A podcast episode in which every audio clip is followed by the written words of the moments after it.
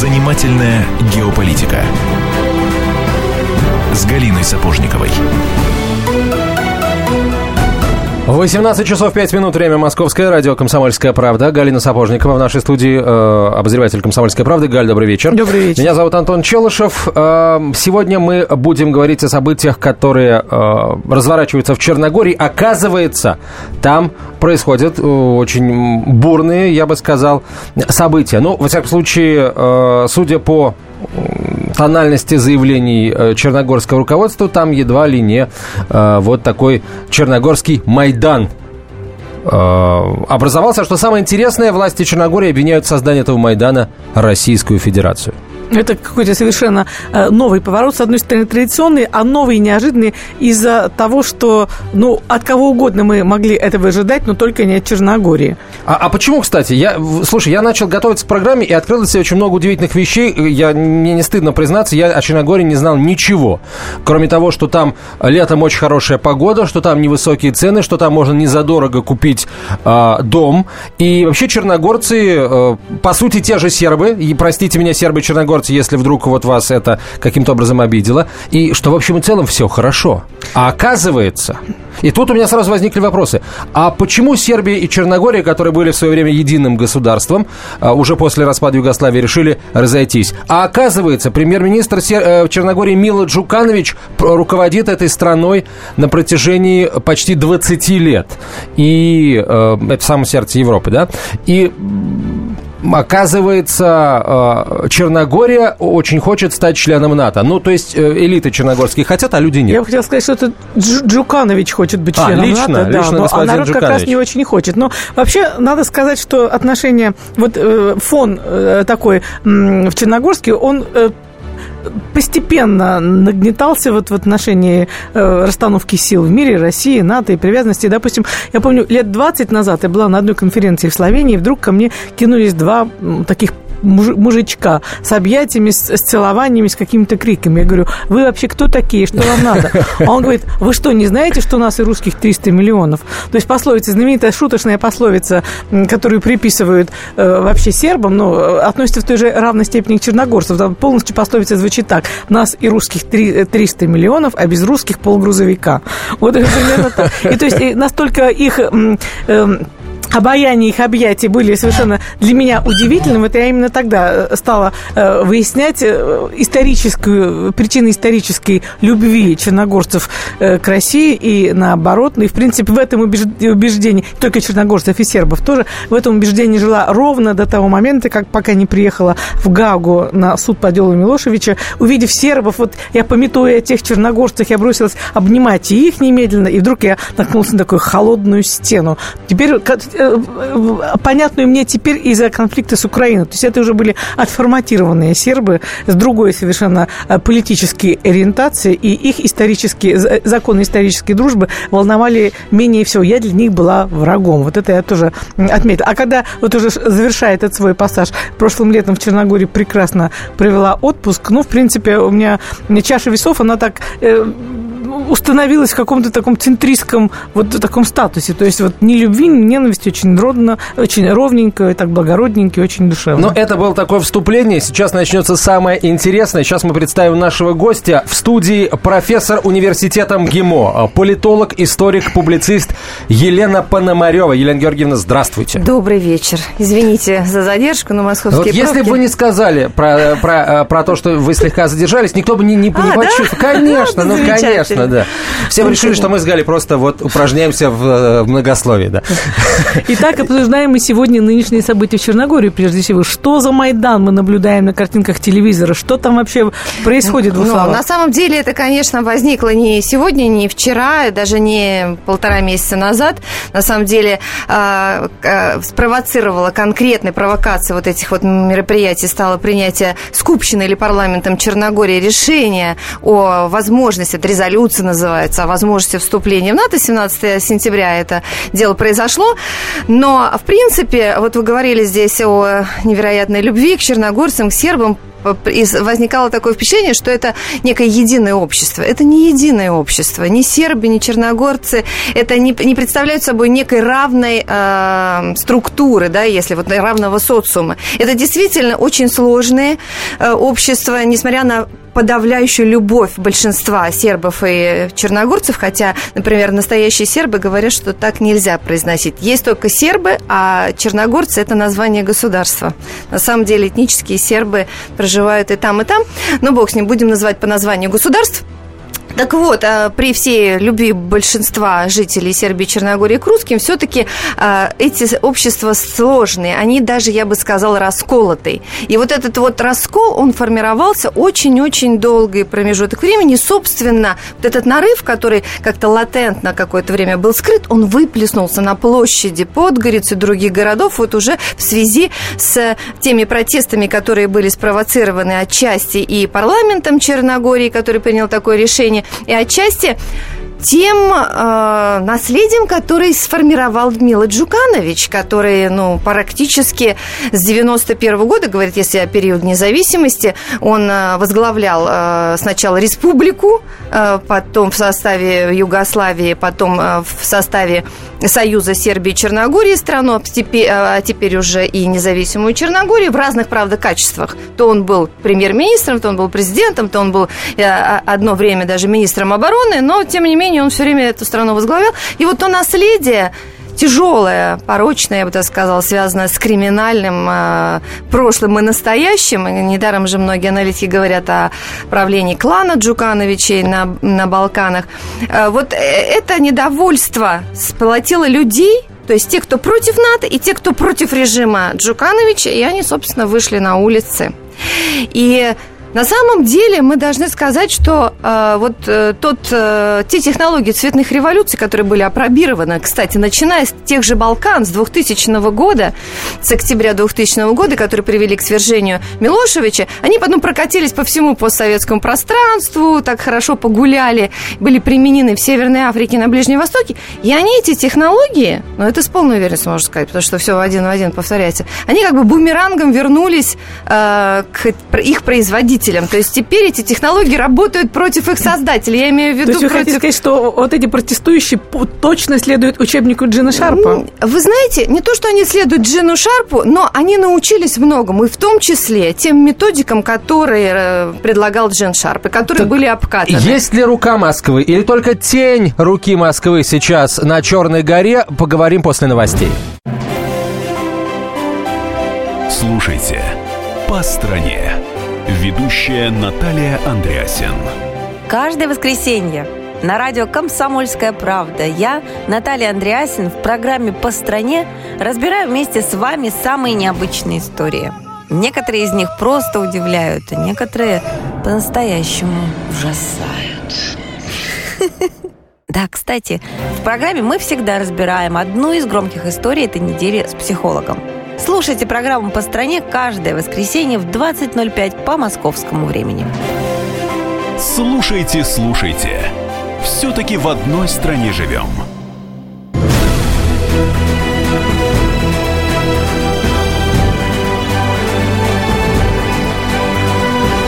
Занимательная геополитика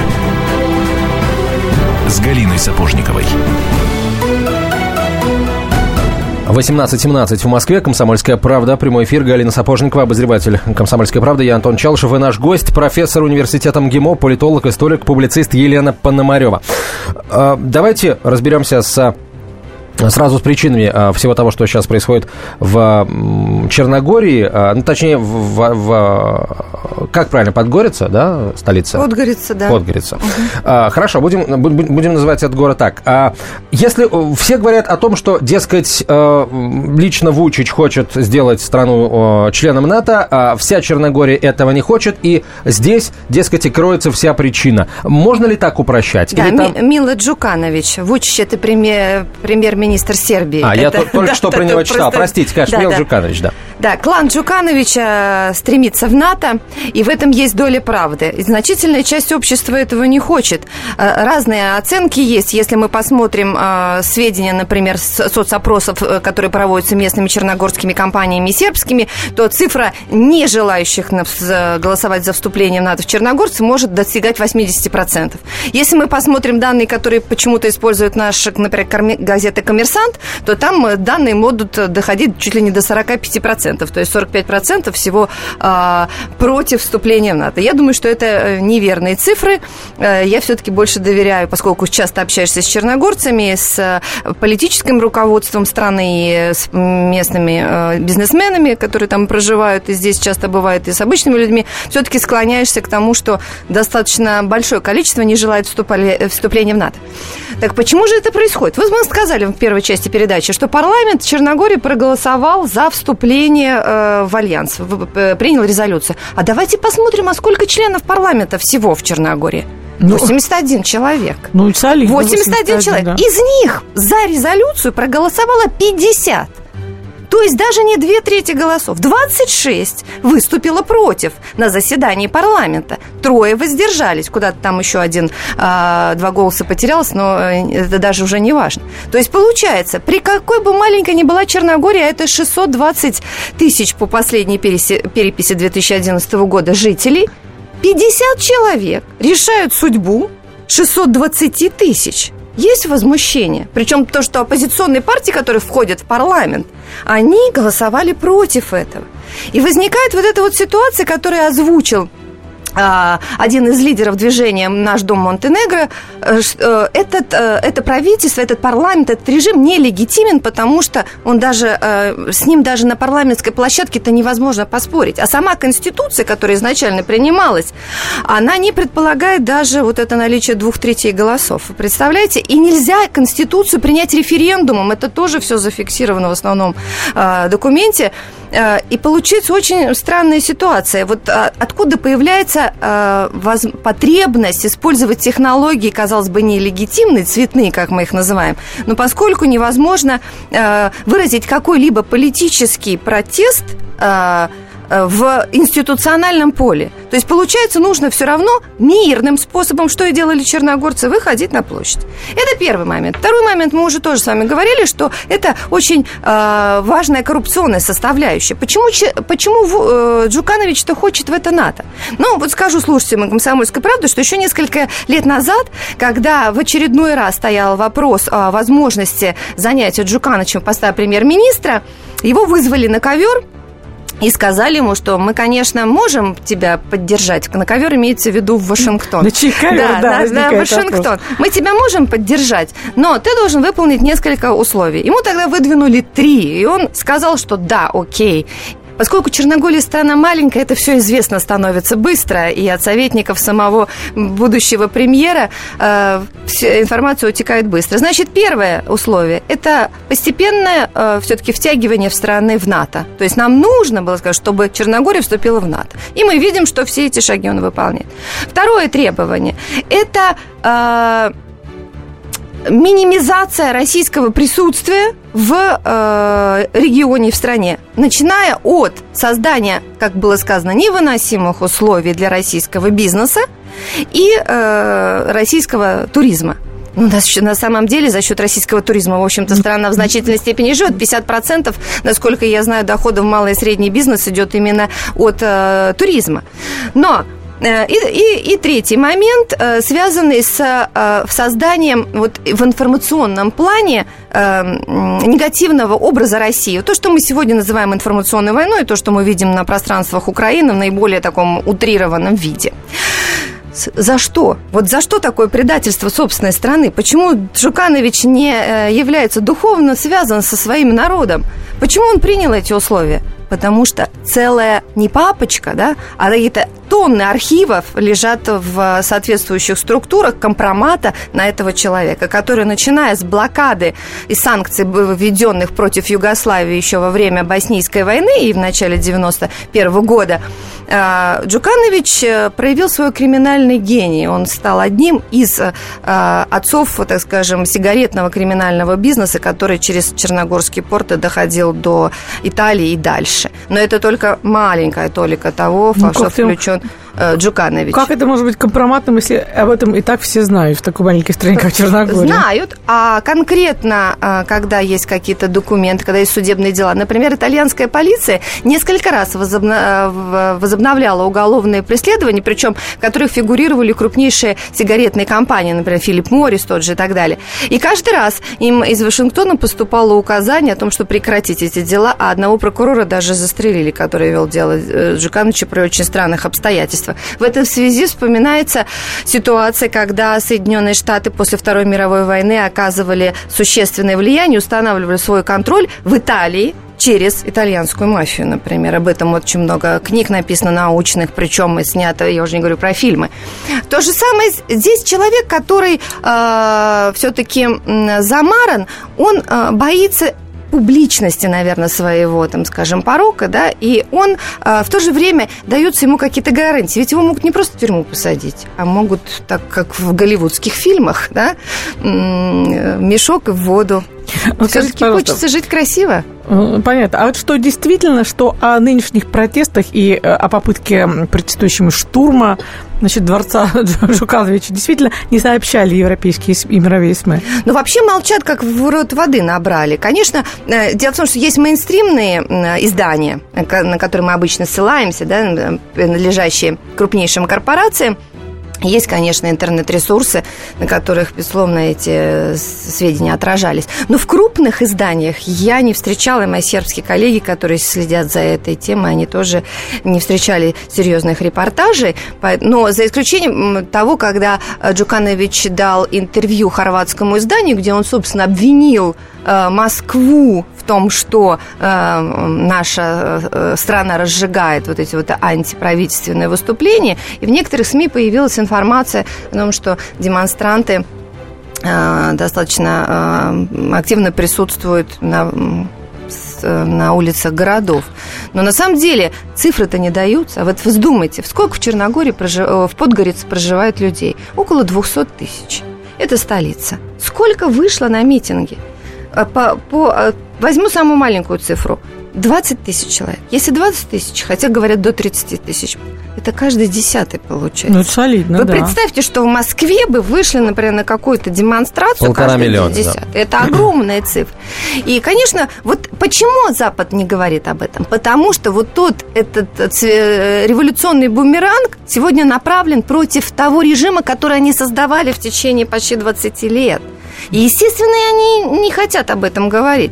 Технологии ведь они безличны, их могут применять э, что сторонники, что противники тех или иных режимов. Но в данном случае это бумеранг против наших заокеанских партнеров, как сейчас принято говорить. Интересно получается. Скажите, а вот этот э, намек на участие России в организации протестов, это что за страшный сон приснился Джукановичу? Ну, я думаю, что... Ведь недаром же он сказал, сербские националисты и Россия участвуют. Здесь, я думаю, а, у него есть основания предполагать, что финансирование тех или иных акций, ну, например, деньги на палатки, которые стояли перед Скупщиной, да, или, там, скажем, на флаги, которые было в огромном количестве, причем показательно, что сербы, которые проживают в Черногории, они никогда не выйдут на улицу с черногорским флагом. Они выйдут, которые себя идентифицируют как сербы, они выйдут только сербских А сербских флагов было очень много. Если мы посмотрим на картинки, черногорских флагов было в меньшинстве.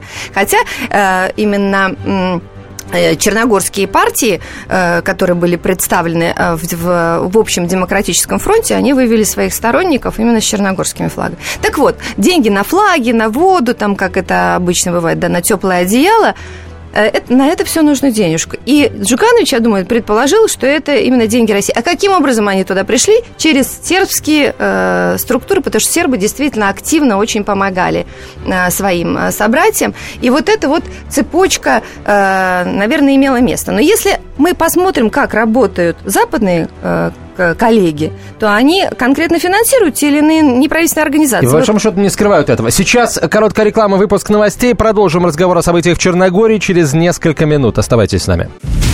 Меня зовут Александр Яковлев. Меня зовут Евгений Арсюхин.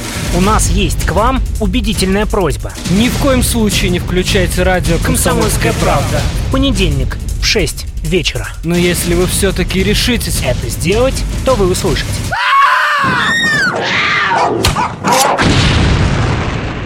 Радиорубка. В понедельник. В 18.05.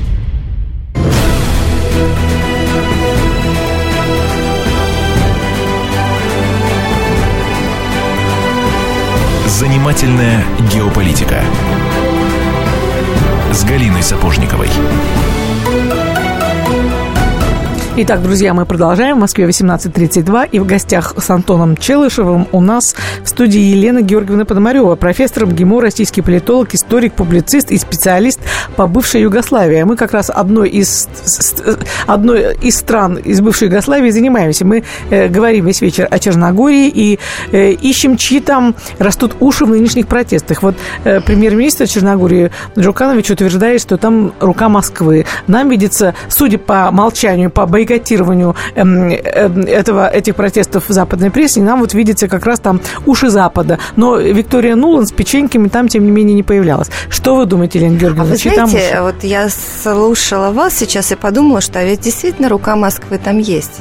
И знаете, в чем она есть? Потому что вот та историческая, исторически обусловленная любовь э, черногорцев и сербов вообще к России, это, собственно, и есть та рука Москвы. Люди, которые вышли на площади, они, конечно, протестуют против режима, но они э, внутренне и внешне, кстати, это часто они скандируют э, в своих кричевках, они надеются на понимание и поддержку России. И, в частности, вот такой протест, такой вот именно народный протест, который мы видим, он во многом э, обусловлен и серьезными изменениями, которые переживает сегодня весь мир и которые связаны с изменением э, места и роли России в современном мире.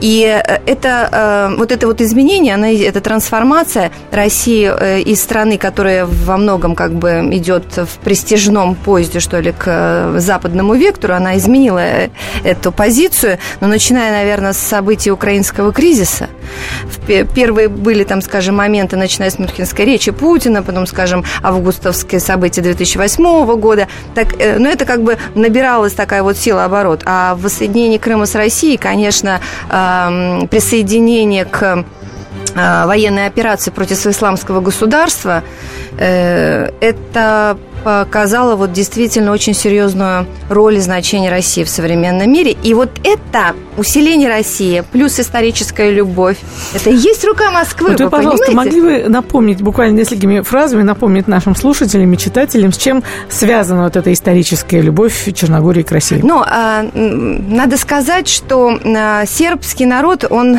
а, очень удивительный и трагичный одновременно. Дело в том, что множество сербских княжеств свое время создали два основных центра сербской государственности, которые сегодня мы и имеем в виде Сербии и Черногории. И э, периодическая борьба на э, раннем Средневековье, на заре становления государственности, она имела между этими княжествами, они друг друга поглощали, в результате появилось вот два таких а, серьезных государственных образования, которые, в свою очередь, оказались во враждебном окружении. Это и Турция, это и чуть позже Австро-Венгрия это и серьезное было, не было завоеваний непосредственных, но влияние огромное осуществляла Британская империя, и а, агенты Ми-6, как мне рассказывают э, достаточно разные а, направленности люди, они а, присутствуют до сегодняшнего момента во всех структурах, но и имеется вот в виду именно эта традиция влияния. И, конечно, в таких условиях сохранить свою веру и свою землю – потому что это очень важно, та территория, на которой проживает твой народ, конечно, хочется, чтобы она не уменьшалась, поэтому, кстати, и так тяжело переживается утрата Косово, которая произошла из, из последних исторических событий в феврале 2008 года, когда была провозглашена независимость этого края, и Сербия, которая не признает, а, но эта утрата Косово была и в Средневековье, мы знаем, это еще с времен Косовской битвы 1389 года, а, но вот противостояние противостоять э, внешнему влиянию и сохранить свою веру, культуру и территорию помогала всегда Россия. И Россия не имела владений на Балканах, но она имела колоссальное влияние э, как э, культурный, как геополитический центр, тоже, опять же, в разные периоды своей истории, потому что сила государства, она тоже нашего определялась разными факторами. Но вот эта вот память, что когда государство не могло, наши добровольцы туда ехали. Как сегодня мы это видим, вот эту вот традицию веками уходящую, уходящую вглубь веков, э, применительно к Луганскую, Донецку, например, да, или как наши добровольцы ехали, воевали во время Боснийской войны или защищали те же, э, тех же сербов в 99 году. И мы это все прекрасно помним, памятники э, в огромном количестве на сербских землях э, современным героям и погибшим стоят. И вот эта вот память э, единства не только государственных систем, потому что они бывали разные. И вспомним, например, разлад между Югославией и Советским Союзом в периоды Тита-Сталин.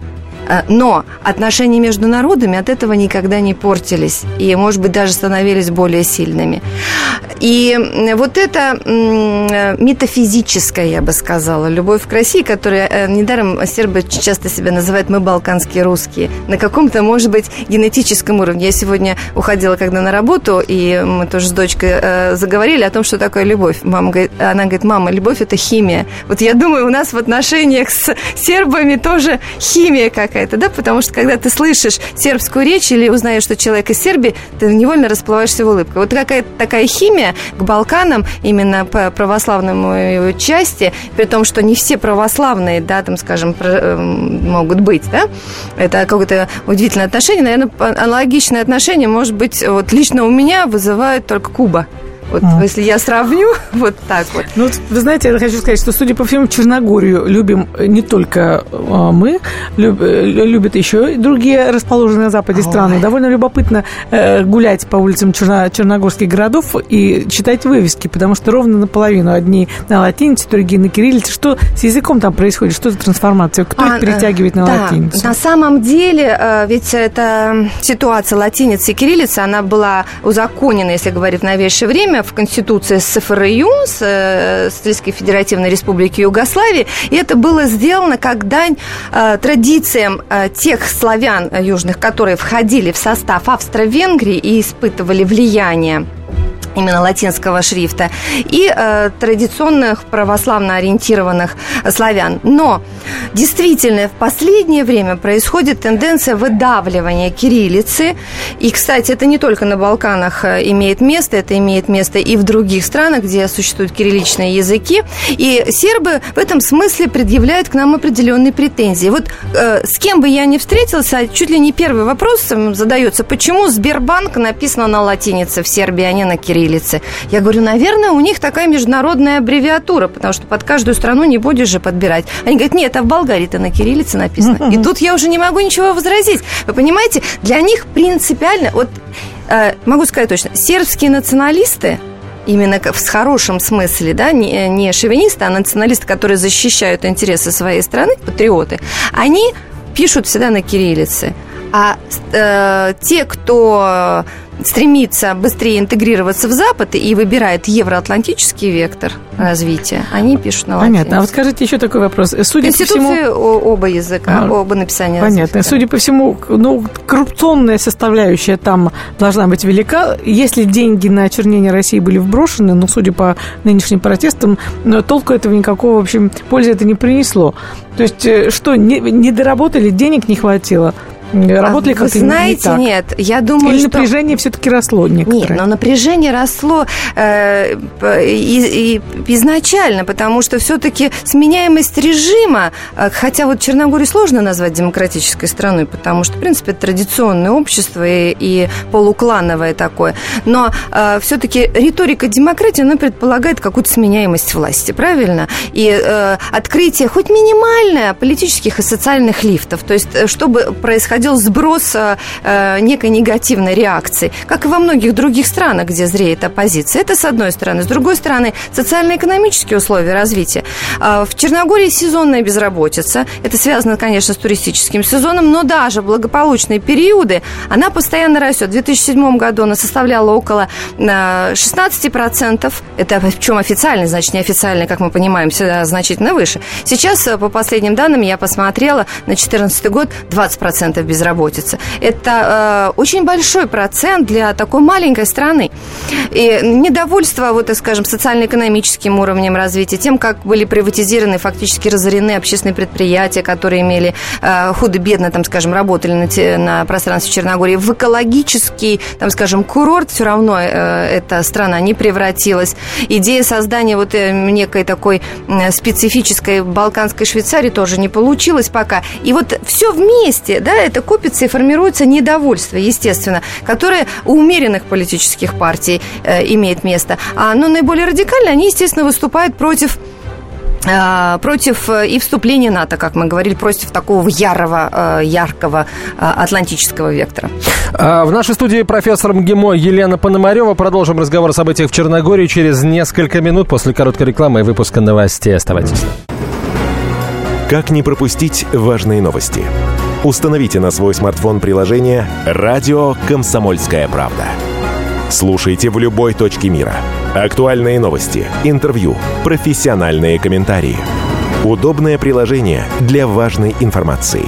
Доступны версии для iOS и Android. «Радио Комсомольская правда». В вашем мобильном.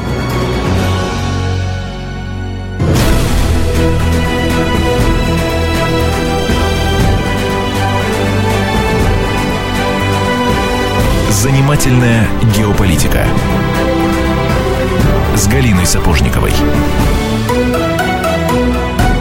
А, продолжаем разговор с профессором университета МГИМО, российским политологом, историком, публицистом Еленой Пономаревой, Галиной Сапожниковой и Антон Челшев. Елена Георгиевна, вот пока мы говорим о Черногории, пока события развиваются в Черногории, в Москву с трехдневным визитом приехал премьер-министр Сербии Александр Вучич. И э, поговаривают, что он привез с собой э, или, может быть, приехал за э, тем, чтобы заключить очень интересный, беспрецедентный, я бы сказал, для российско-сербских отношений договор, причем военно-технического характера. Uh-huh. Угу. Это вот события в Черногории и визит э, сербского премьера, э, скажем, это фигура одного, одной шахматной доски или все-таки нет? Нет, ну Черногория и Сербия, да, это фигуры, наверное, одной шахматной доски, но совпадение вот э, таких явлений, как визит Вучича в Москву и беспорядки в Черногории, это, конечно, не разноплановые вещи.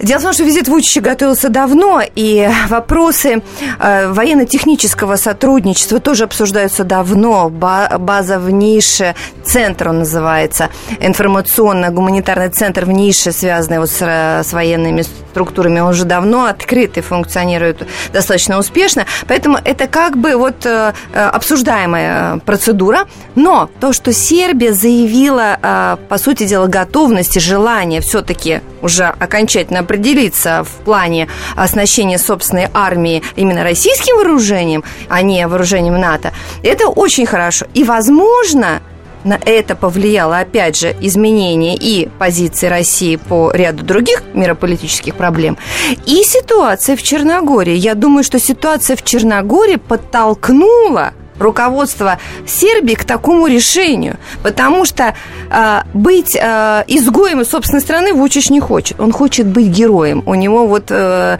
э, именно ментальный, психологический такая потребность быть героем. А героем он может быть только если он в союзе с Россией, народным героем. И вот то, что происходит в Черногории, наверное, это в какой-то степени подтолкнуло, хотя, говорю, это не параллельные да, моменты. И э, об этом мы должны с вами, конечно, помнить. А, если а, вообще, насколько как бы спокойно можно быть за российско-сербские отношения? Уйдет Вучич, придет другой человек, а, который будет думать, например, так же, как Джорджевич, а не как Вучич, и, и что? И тогда отношения сделают шаг назад или два шага назад, и Ну, очень, в принципе, много зависит от персоналей в политике на балканских странах. Это и история доказала, когда, там, скажем, несколько королевских династий могли кардинально изменить э, отношение к России. И действительно, например, э, в какой-то момент э, отношения там, Слободана Милошевича, они были вообще очень тесные и близкие, но где Слободан Милошевич, не приложила ли, в частности, Российская Федерация устами там, и руками там, Козырева и Ельцина какую-то лепту, не внесла в то, что Милошевича нет. А сегодня все-таки Россия может выстраивать более-менее отношения с сербскими политиками. Кстати, на примере э, э, президента Сербии это очень хорошо видно, потому что там Мислав Николич, он был на параде в Москве 9 мая и э, приглашал нашего президента, не со слезами на глазах говорил очень тепло во время парада, на котором присутствовал Путин в Белграде, очень тепло о народах наших стран и наших отношениях. Но, тем не менее, повторяю, что человеческий фактор очень важен, и мы теряем во многом, потому что политическая элита, которая за последние 20 лет сформировалась в балканских государствах, будь то Сербия, Черногория или Босния и Герцеговина, они прошли э, все нужные и ненужные западные школы они фактически формировались как э, лидеры на э, не в своих странах, а на пространствах Европейского Союза или в Штатах. И э, они обучены именно вот и, и как бы пристегнуты такой мягкой силой, о которой писал Джозеф Най, с тем, чтобы распространять влияние этих стран уже на Балканы. И вот с этим, с, э, с этим большая проблема. То есть мы не дорабатываем. Вы мы... знаете, вот смс пришла э, на наш портал. После заката политики Ельцина и Козырева прошло 20 лет. Почему наша дипломатия и общественные организации не работали в Черногории? Даже молодежь на футбольном матче, имеется в виду недавний отборочный матч Черногория-Россия, да, да, выражала ненависть к России и и э, скандировала НАТО. Ну, во-первых, туда попали специальные люди, которые должны были это скандировать. Это же не добровольный отбор был, а это все заготовки, это все понятно. На улицах вы такого бы, так скажем, не услышали. Более того, под камерой те, телевизионных гигантов, естественно, нужно было отработать эти деньги. То есть э, насчет э, футбольного матча у меня никаких нет сомнений, что это все срежиссировано и сознательно и специально. А вот вопрос, почему не работает Россия так, как работают э, западные страны по привлечению молодежи, через создание НПОшек, через средства массовой информации, у меня самой возникают постоянно вопросы. Но вот не работаем мы так. Вот мы работаем по-другому. Мы э, можем привести солнечный удар, причем не за счет госфинансирования, а за счет деятельности общественных организаций, устроить фантастический триумф, когда там тысячи людей, до 40, до 40 тысяч людей на улицах Белграда в этот момент находились. Или поезд Богородицы привести, когда это тоже вызовет. Но мы работаем, как бы так скажем, э, большими мазками и нерегулярно. Вот это вот проблема. А, сегодня, конечно, совершенно уже в новый формат все переходит. В социальные сети. С молодежью активно работают, а, собственно, российская общественность через соцсети, через различные рода контакты. Например, такая есть структура Фонд поддержки публичной дипломатии имени Горчакова. Небольшими группками люди приезжают на семинары. У нас есть а, Балканский диалог, ежегодно проходит мероприятие либо в Сербии, либо в Болгарии, там, скажем, либо в другой стране, в Черногории, кстати, не было еще в Республике Сербской, например. И приезжают 15-16 человек, но они потом э, распространяют эту информацию среди молодежного сообщества. Но это началось-то всего с 2011 года а до этого вообще не работали, а средства массовой информации вообще не задействованы. И меня иногда действительно прям руки опускаются, думаешь, вот вроде бы ты работаешь, работаешь, там, скажем, пишешь, встречаешься, убеждаешь, а получается, что э, можно было бы все по-другому организовать. И то, что сегодня имеет место на территории Черногории, вот эти протесты, они оказываются не благодаря российскому влиянию, а может быть вопреки, потому что это, и поэтому мы реально с вами говорим, что это народная революция. То есть вот... Э, То есть было бы здорово, если бы Россия действительно... Да, здорово. Елена Георгиевна, а, может быть, последний, вот самый главный вопрос. Есть ли шанс у вот событий в столице Черногории превратиться, обернуться сменой власти в этой стране, которая приведет к тому, что что НАТО Черно... вот эту территорию не получит. Ну, шанс есть. Я думаю, на это рассчитывают э, оппозиционеры, что они потребуют досрочных парламентских выб- выборов. И Джуканович, э, соответственно, под, на этой волне уйдет, и, скажем, формирование нового правительства, нового парламента приведет к пересмотру этих положений, полномочий. Но э, мало надеяться, надо работать в этом направлении. Надо работать, что, в том числе... Что сейчас мы можем сделать для, э, так сказать, защиты наших интересов на мы, мы не должны стесняться Черногории? говорить о том, что у России есть свои интересы там. Вы почитайте военную стратегию, стратегию национальной безопасности Соединенных Штатов. Они четко говорят, где их интересы. А мы вроде начинаем стесняться. Да, Балканы – это зона геополитических и, и- и исторических интересов России. Да, нам не, мы не можем допустить... А учитывая нефтепроводы, еще и вполне себе Да. экономических. Более того, мы потерпели, в общем-то, определенное поражение на энергетическом рынке, на, в энергетической политике по двум проектам, Южному потоку и Турецкому потоку, под серьезнейшим влиянием не столько государств, даже европейских, а транснациональных компаний, которые тоже сегодня являются важнейшими а, мирополитическими игроками. Поэтому надо четко сказать, да, у нас есть интересы. Нам интересен туризм, нам интересна черногорская недвижимость. Да, а почему для нашего бизнеса это не должно быть интересно? А, почему а, нам не должна быть интересна безопасность Адриатического моря? Мы а, готовы так скажем, поделиться соответствующим вооружением, чтобы защитить это Адриатическое. Нас интересует нейтральный статус Сербии и Черногории. Вот чего мы, мы просим совершенно немного. Мы не говорим, чтобы эти страны вступали в какой-то альянс с Россией. Нейтральный статус. И это есть реализация многовекторной политики многополюсного мира. Нас А. слушают люди, у которых есть деньги. Как события в Черногории отразятся на стоимости тамошней недвижимости и на стоимости отдыха там? Я думаю, что даже может подешеветь в результате, потому что а, многие побоятся ехать, это возможно. А, на самом деле давление на российский бизнес достаточно серьезное там идет. А, поднимаются постоянно налоги, выдвигаются новые требования. Я за- знаю даже случаи, когда а, в течение многих лет семья, например, с- жила в доме, уже купленной, в результате приходят налоговые инспекторы там, или судебные приставы, как это у них называется, я не знаю, и они э, говорят, оказывается, у вас неправильно был оформлен дом, он принадлежит на самом деле другому хозяину, и фактически выселяют э, людей из домов. И это, естественно, создает определенные препятствия. Но вот серьезных капиталовложений в предприятии Черногорске у российского бизнеса нет. Но, тем не менее, я думаю, что не стоит Черногорию списывать. А спасибо госпоже Пономаревой за добрые слова о Сербии и взаимной любви русских и сербов. Это действительно так. У нас очень любят сербских музыкантов, а если услышат сербскую речь, сразу выражают огромную симпатию и любовь. Что с Македонией и другими республиками бывшей Югославии? Вопрос звучит, но времени уже нет катастрофически. Елена Георгиевна, спасибо вам большое. А, Приходите, мы на, а, об других республиках бывшей Югославии поговорим. Елена Пономарева, профессор МГИМО, политолог, историк, публицист. Галина Сапожникова, Антон Челышев. До свидания. Все проблемы ему по колено. И по пояс любые критики. По плечу разговоры с теми, кто по локоть увяз в политике.